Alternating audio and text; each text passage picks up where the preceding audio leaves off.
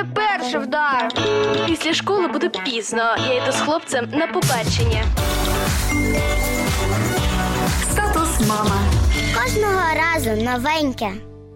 Усім привіт! В одній із попередніх передач ми говорили про дружбу дітей із тваринами, зокрема собаками, і про той величезний позитивний вплив, який тварини справляють на дітей. Але тварини можуть переносити хвороби. Сьогодні лікар-дерматолог Андрій Наліжитий розкаже про лишай. Статус мама. Е,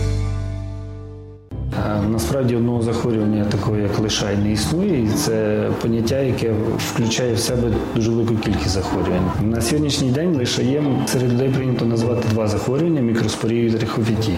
І тільки ці два захворювання є заразними, викликаються грибковою інфекцією і мають якусь небезпеку зараження однієї людини іншою. Вони характеризуються наявністю висипки на шкірі, е, на шкірі тулуба, кінцівок, на волосистій частині голови і супроводжуються почервонінням, лущенням, свербежем і випадінням, а точніше обламуванням волосся волосистої частини голови. Мікроспорія джерело інфекції в основному коти і собаки, і рідше можна заразитися від людини іншій людині. Трихофітія джерелом зараження найчастіше є велика рогата худоба. Тривалість лікування буде становити 3 тижні або більше. Часто це лікування включає і протигрибкові препарати, які приймаються всередньому вигляді таблеток, і зовнішнє лікування, яке забезпечує нерозповсюдження інфекції і лікування безпосередньо в місці ураження. В процесі лікування дуже часто приходиться збривати або обрізати дуже коротко волосся на волосистій частині голови. Це може бути проблемою, тому що е, одна ситуація, якщо дитина півтора-два року віком, а інша ситуація, якщо це дівчинка 12-річна, так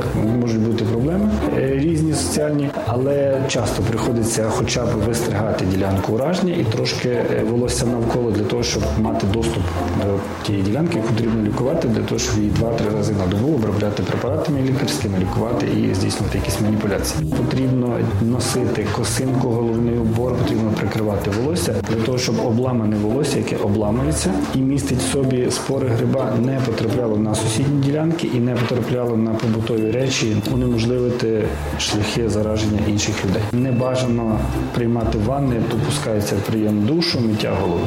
В уражених ділянках волосся відростає повністю, відновлюється абсолютно повністю нормальне волосся. Статус мама. Це було коротке роз'яснення про лишай. А ми бажаємо вам і вашим дітям здоров'я. І нехай тварини і все навкруги дарує вам лише приємні емоції.